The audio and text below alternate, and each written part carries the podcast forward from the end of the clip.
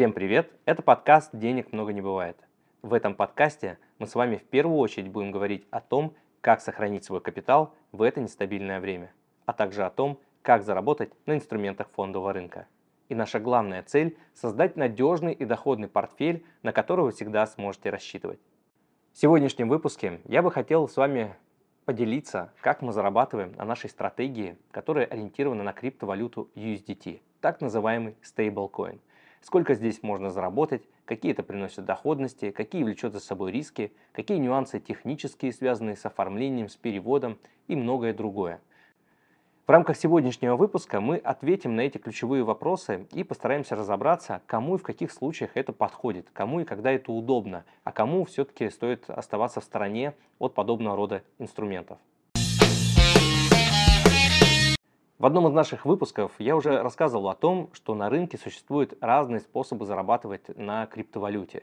Это и фонды, и стейкинг, и просто купить и продавать какую-то валюту. Например, купили биткоин по курсу 16 тысяч, продали по 27, заработали, слетали, отдохнули, вернулись, купили опять, оно все упало, не полетели никуда и так далее. На самом деле здесь много разных вариантов. Но так как вы знаете, что мы придерживаемся консервативного подхода, я, конечно, в первую очередь искал и смотрел на рынке, а какие есть варианты э, сохранения денежных средств э, в криптовалюте, да, так, чтобы это приносило какой-то небольшой доход, то есть что-то, чтобы было очень похоже на рынок облигаций. И, как мне кажется, мы нашли один из таких вариантов, который, может быть, даже в каких-то моментах выигрывает перед традиционным облигационным портфелем. Первое преимущество работы USDT и стратегии – заключается в том, что вы получаете по году примерно 5-6% годовых, при этом не несете рисков рыночных колебаний, что присуще рынку ценных бумаг и облигациям в том числе. То есть есть квартальные отсечки, в рамках которых вы инвестируете и можете забрать денежные средства. На чем мы зарабатываем? Да, это один из основных вопросов, который задают инвесторы. Да, то есть что мы реально там внутри делаем, почему у нас так получается, что нет рыночного риска, да, и откуда вообще берется доходность. Она же не из воздуха берется, мы же ее просто не рисуем. Все так на самом деле. И здесь нужно понимать технические нюансы, как мы с этим работаем. Во-первых, мы открываем специальный криптокошелек на бирже, так называемый OKX. Это достаточно крупная биржа, которая, помимо всего прочего, еще и достаточно прозрачно открывает свои резервы, и это можно проверить. Об этом я еще пару слов скажу. Так вот, после того, как мы открыли э, на нем криптокошелек, мы уже можем использовать различные биржевые инструменты, и в рамках нашей стратегии мы используем фьючерсы на определенный актив. В нашем случае, допустим, это биткоин. Если вы приобретаете биткоин, скажем, по 16 тысяч и приобретаете параллельно фьючерс э, по заранее определенной цене, вы должны исполнить контракт на продажу биткоина, скажем, по 16 500. Поэтому в случае, если э, рынок продолжает расти, то все, что остается сделать, да, просто зафиксировать через квартал эту разницу и получить доходность. Если он все-таки э, идет в противовес, то мы просто сливаем этот контракт, но у нас остается гарантийное обеспечение в виде э, заранее купленного биткоина, и поэтому те денежные средства, которые были инвестированы, не, не попадают под э, риск рыночных колебаний. Конечно, в теоретической экономике, когда вы покупаете актив и обязательство там, исполнить сделку вот, в ближайшие там, несколько дней, там, месяц или два-три, э, как правило, эта разница не возникает, либо возникает очень мизерная, которая не покрывает тех комиссий и сдержек на эти операции. Но учитывая, что криптовалюта остается достаточно волатильным субстанцией, волатильным активом, вот этот спред между той ценой фьючерс, которая возникает, и той ценой актива, которая есть, она достаточно широкая, что и позволяет фиксировать определенную доходность по итогам каждого квартала. Поэтому, двигаясь от квартала к кварталу, мы можем по итогам года фиксировать в чистом виде уже для инвестора порядка там, 5, 6, 7%. То есть доходность не является гарантированной, но тем не менее она Э, достаточно приемлемая для того, чтобы говорить о том, что это один из таких стабильных источников дохода, который чем-то напоминает облигации или даже депозиты, но, конечно, в кавычках депозиты, э, поскольку э, сама по себе криптовалюта – это не платежное средство, да, здесь нужно помнить, и плюс, как у любой другой криптовалюты, она несет под собой определенные риски. И что касается рисков, здесь нужно отметить один из самых главных – это то, что денежные средства попадают на криптобиржу. И, конечно, вы сейчас скажете, о, криптобиржа – это та история, которая вот там лопнула, да, и все потеряли средства. И на самом деле нечего сказать. Да, действительно, это та история, когда криптобиржа накрылась, и собственно говоря, регулятор, э, там до сих пор идут суды на тему финансового мошенничества и прочее. Но здесь нужно отделить одно от другого, я считаю. Во-первых, э, с момента, как FTX объявила себя банкротом и там вот скрылось это мошенничество, крупные биржи стали раскрывать свои резервы. Причем резервы, в отличие от традиционных бирж, как они раскрывались? Ну, назначался аудитор, да, ну, ставил свою подпись, печать, э, комиссия по ценным бумагам проверяла, все хорошо. И все были уверены, спокойно спали, что да, действительно там ведется реальная деятельность, денежные средства используются по целевому назначению, а не просто рисуются цифры там, в личных кабинетах. Так вот, э, биржа OKX в настоящий момент пошла по пути, когда раскрывает полностью прозрачно свои активы, и каждый, кто ну, хочет этим озадачиться, да, имеет конкретную инструкцию пошаговую, как можно это сделать. То есть зайти, вбить номера кошельков и, и убедиться, что сама биржа на этих кошельках владеет определенным количеством монет. Условно, если клиент открывает там счет на 10 биткоинов, то биржа должна купить 10,5 биткоинов на свой баланс. То есть с неким небольшим даже превышением резерва, ну, на случай небольших флуктуаций. Главное, чтобы пропорция собственных средств к активам инвесторов всегда составляла один к одному, чтобы эти активы всегда были обеспечены теми токенами, да, которые размещают инвесторы, там, профессиональные участники на их криптокошельках. С другой стороны, э, когда вы размещаете денежные, не денежные средства, а цифровые активы в криптобирже, вы автоматом получаете доступ к биржевым инструментам, чего, конечно, не сделать на холодном аппаратном кошельке. Это к вопросу о том, что если вы размещаете USDT, скажем, купили себе Ledger или купили, ну, завели себе криптокошелек, купили туда стейблкоинов, э, доллар торгуется один к одному.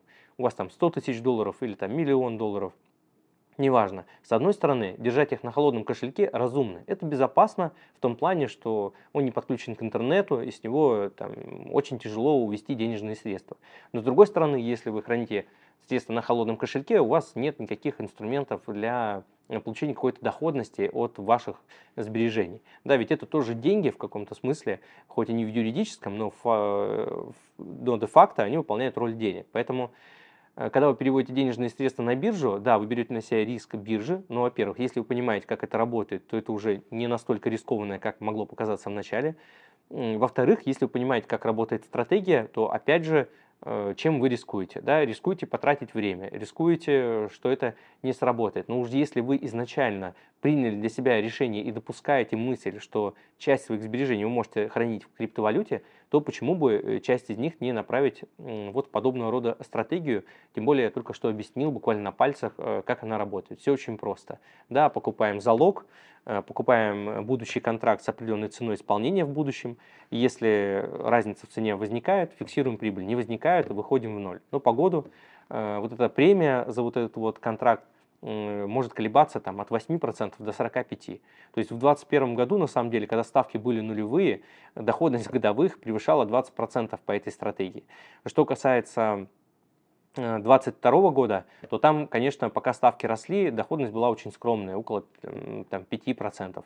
Но в целом по году мы ориентируемся, э, что уже чистыми э, клиент может получить 6-7%, и причем не исключаем, что может быть и больше. Но мы, как всегда, предпочитаем ориентироваться на какой-то минимальный сценарий. Лучше мы заработаем чуть больше, да, чем пообещаем много, а в итоге заработаем немного. Поэтому изначально нужно ориентироваться на такие вполне реалистичные и нейтральные сценарии. Теперь, что касается самой криптовалюты USDT у многих вообще вопросы возникают. А вообще тезер, да, так называемый токен, который обеспечен реальным долларом, он реально обеспечен долларом или это все фикция, картинка? И кто вообще сказал, что он там реально обеспечен? Сама компания на сайте написала или их кто-то реально проверяет? Давайте разбираться в этом вопросе. Если мы зайдем на сайт тезер оператора, тот, кто выпускает эту монету и утверждает, что у них э, все монеты обеспечены так называемыми активами, то есть денежным эквивалентом. И если вы покопаетесь в интернете, то наверняка, как и я, наткнетесь на ряд интересных статей, которые указывают на то, что в 2019 году, допустим, у СЕК, это комиссия по ценным бумагам, у них были претензии к оператору Тезер к тому, что они писали на своем сайте, что у них все обеспечено один к одному. Условно, один USDT обеспечен одним реальным фиатным долларом. То есть это сделано для того, чтобы в любой момент времени все, кто купил Тезер, могли предъявить их токены к обмену И оператор мог выдать это определенное количество долларов, там, безналичным переводом перевести э, на аккаунт криптобиржи или на холодный кошелек, ну, неважно.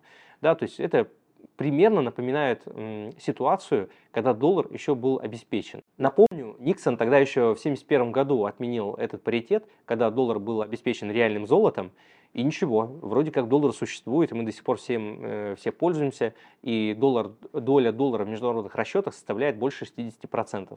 Я думаю, как раз залог стабильности доллара как раз и заключается реального фиатного доллара, классического, в том, что он является признанным платежным средством. Поэтому, когда возникает вопрос, а чем реально обеспечен там тезер, э, тот же USDT, да, и он обеспечен там реальным долларом, то нужно смотреть на самом деле в корень э, как бы всей этой истории, о чем обеспечен реальный доллар. По большому счету, это лишь просто уверенность в том, что с вами расплатится завтра, и у всех, э, и у Соединенных Штатов хватит денежных средств и бумаги для того, чтобы напечатать определенное количество этих символов. Другой вопрос, сколько они будут стоить. Но идея заключается в том, что по сути, USDT это все тот же самый доллар, только в цифровом виде.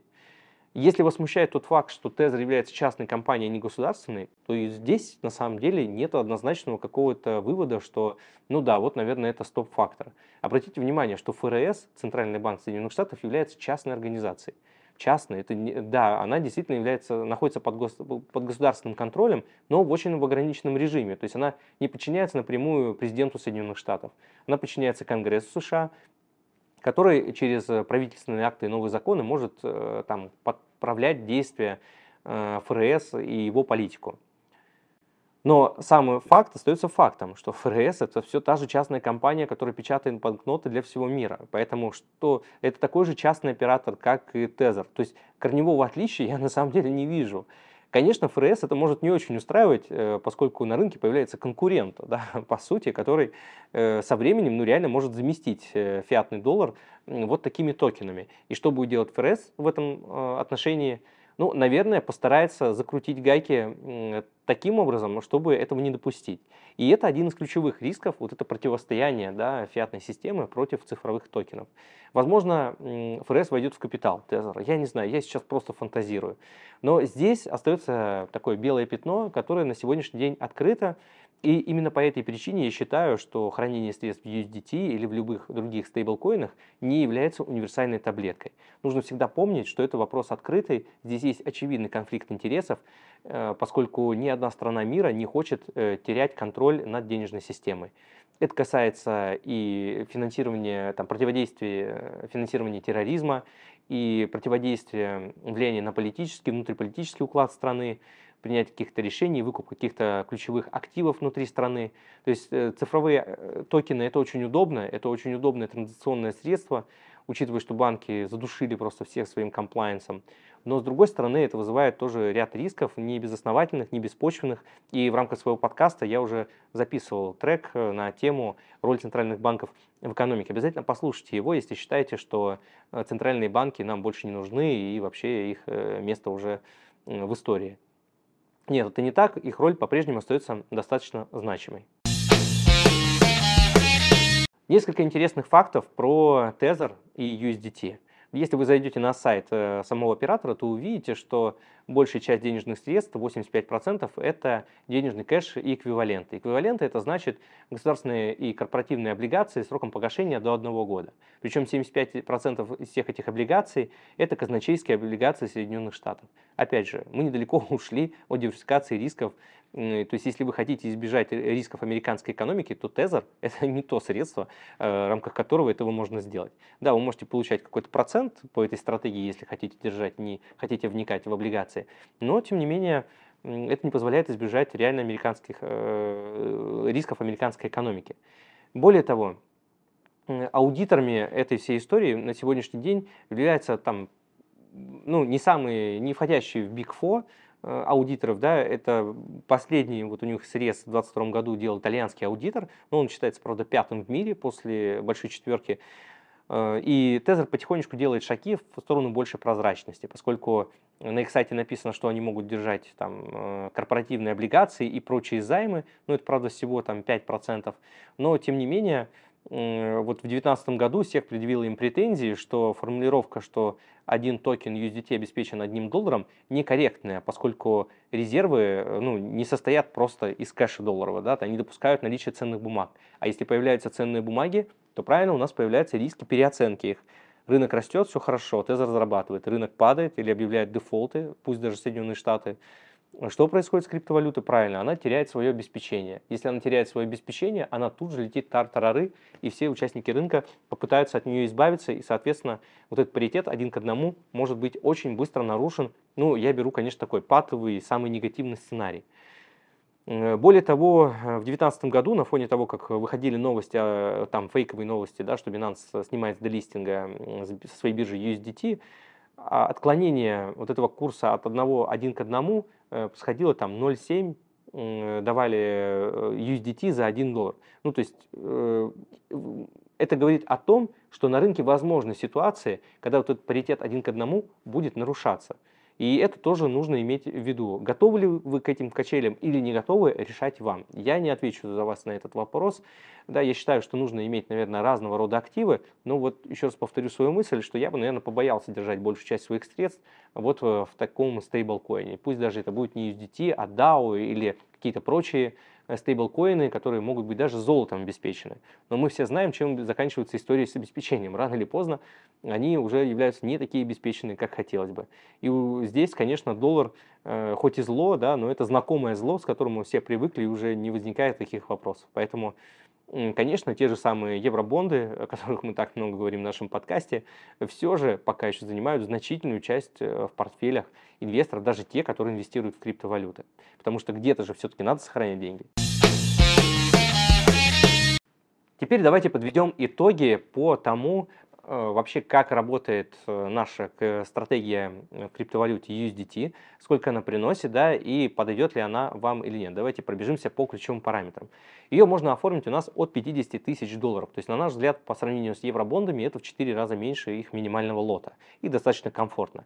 Ликвидность ежеквартальная. Раз в квартал э, можно подать заявку на вывод средств в определенную точку времени. Почему раз в квартал? Потому что мы покупаем определенные фьючерсные контракты с погашением конкретной дате. Конечно, вы можете подать поручение и вывести денежные средства раньше, скажем, не к кварталу, а там, через месяц, через полтора. Но в этом случае появляется риск рыночных, рыночных колебаний, потому что если все хорошо, мы, конечно, зафиксируем плюс, но если вы будете настаивать в том, что вам нужны деньги именно сейчас, то мы будем вынуждены фиксировать отрицательную переоценку. И в этом случае риск рыночный появляется. Но если вы придерживаетесь определенных графиков, когда можно это сделать безболезненно, не принимая на себя рыночный риск, то мы, по сути, исключаем этот риск. Что касается доходности, целевая доходность после вычета комиссии инвестора составляет 6-7 годовых. Начисляется она ежемесячно, и мы э, предоставляем ежеквартальные отчеты. Э, поручения на ввод-вывод подаются электронно, дистанционно. Если у вас есть криптокошелек, вы можете находиться в любой стране мира, и нам достаточно просто номера вашего кошелька, чтобы сделать этот перевод. С другой стороны, если вы захотите дальше куда-то инвестировать эти денежные средства, эти токены, у нас тоже найдутся для вас предложения и решения. Что касается рисков э, этой стратегии, то основной риск здесь все же заключается в том, что это в принципе криптовалюта. Поэтому да, если вы допускаете, что часть средств у вас хранится в крипте, то я считаю, эта стратегия оптимальна для тех, кто считает себя консервативным либо умеренным инвестором. Если вы ни в какой степени не рассматриваете криптовалюту, то, конечно, для вас это полностью не вариант. Рассмотрите, а, вот в одном из наших выпусков я рассказывал, какие есть альтернативы в гособлигациях, какие есть альтернативы в банковских счетах, на брокерских счетах, какие платятся на остаткам. То есть есть классические инструменты, о которых мы тоже готовы разобрать и поделиться с вами. Но в целом если у вас э, есть недоверие там, к фиатным средствам или есть какие-то сложности с тем, чтобы делать переводы, допустим, Евросоюз или куда-то по миру э, с обычного банковского счета, то USDT это как раз одно из тех средств э, для решения этого вопроса. А наша стратегия лишь позволяет на какой-то промежуток времени разместить средства под какой-то процент, ну, чтобы они не просто так лежали, да, а приносили какой-то доход. А, а сама же по себе функция USDT, я думаю, она больше именно транзакционная, поскольку позволяет обойти вот этот вот бесчеловечный просто комплайенс банков, все эти санкции, ограничения и так далее, и так далее. Э, конечно, в нашей стране э, работа с криптовалютами также остается в серой зоне, поскольку законодательство еще полностью не адаптировано. Но здесь важно подчеркнуть, что э, владея криптовалютой, вы не нарушаете ни один закон. Важно, э, что криптовалюта в нашей стране не является платежным средством. Да? Вы не можете за ней заплатить за продукты, за какие-то услуги. То есть это исключено. Это будет нарушение и вот уже рассматриваться э, там, в рамках э, нашего законодательства, да, судьями в том числе. Но если вы просто владеете криптовалютой, если вы получаете доход в криптовалюте от каких-то действий управляющего, это не является нарушением. Главное, что нужно запомнить, что вы, это не, не является платежным средством, и вы ни за что не расплачивались самой криптовалютой, и тогда у вас все будет хорошо. Более того, надо, конечно, продолжать следить за изменениями в этом поле, поскольку законы могут появля... поменяться очень быстро, появиться могут какие-то новые нормы, и чтобы не попасть на эти нарушения, конечно, уже если у вас есть, э, появляются эти активы в портфеле, то появляется и необходимость следить за тем, а что здесь э, происходит с точки зрения регулирования, поскольку штрафы потенциально могут перечеркнуть все те преимущества, которые предлагают использование этих токенов и стейблкоинов в том числе. Более того, э, в рамках нашей стратегии со стейблкоином что-то подобное мы предлагаем еще и рассмотреть и с биткоином, где э, мы не предлагаем торговать биткоином, купи, продай подешевле. Нет, я считаю это бесполезной затеей, которая работает по принципу рулетки. Мне бы хотелось, конечно, иметь что-то более надежное там, в своих активах, да, в, в активах инвесторов предложить. Я считаю, что лучше, чтобы просто количество биткоина со временем увеличивалось, а не то, чтобы пытаться угадать, сколько он будет стоить сегодня и завтра. Но это тема уже отдельного выпуска, поэтому обязательно э, расскажу подробнее, э, как это работает и как этим пользоваться. С вами был Константин Балабушка, официальный инвестиционный советник из реестра ЦБРФ, основатель агентства финансовых консультантов по еврооблигациям SkyBond. Подписывайтесь на наш подкаст «Денег много не бывает» и обязательно ставьте сердечки. Так я понимаю, что тема была актуальной, а информация полезной для вас. Присылайте ваши вопросы мне в Телеграм и делитесь своими кейсами. Лучшими практиками я поделюсь со всеми подписчиками. Любое упоминание ценных бумаг и компаний в данном подкасте не является индивидуальной инвестиционной рекомендацией.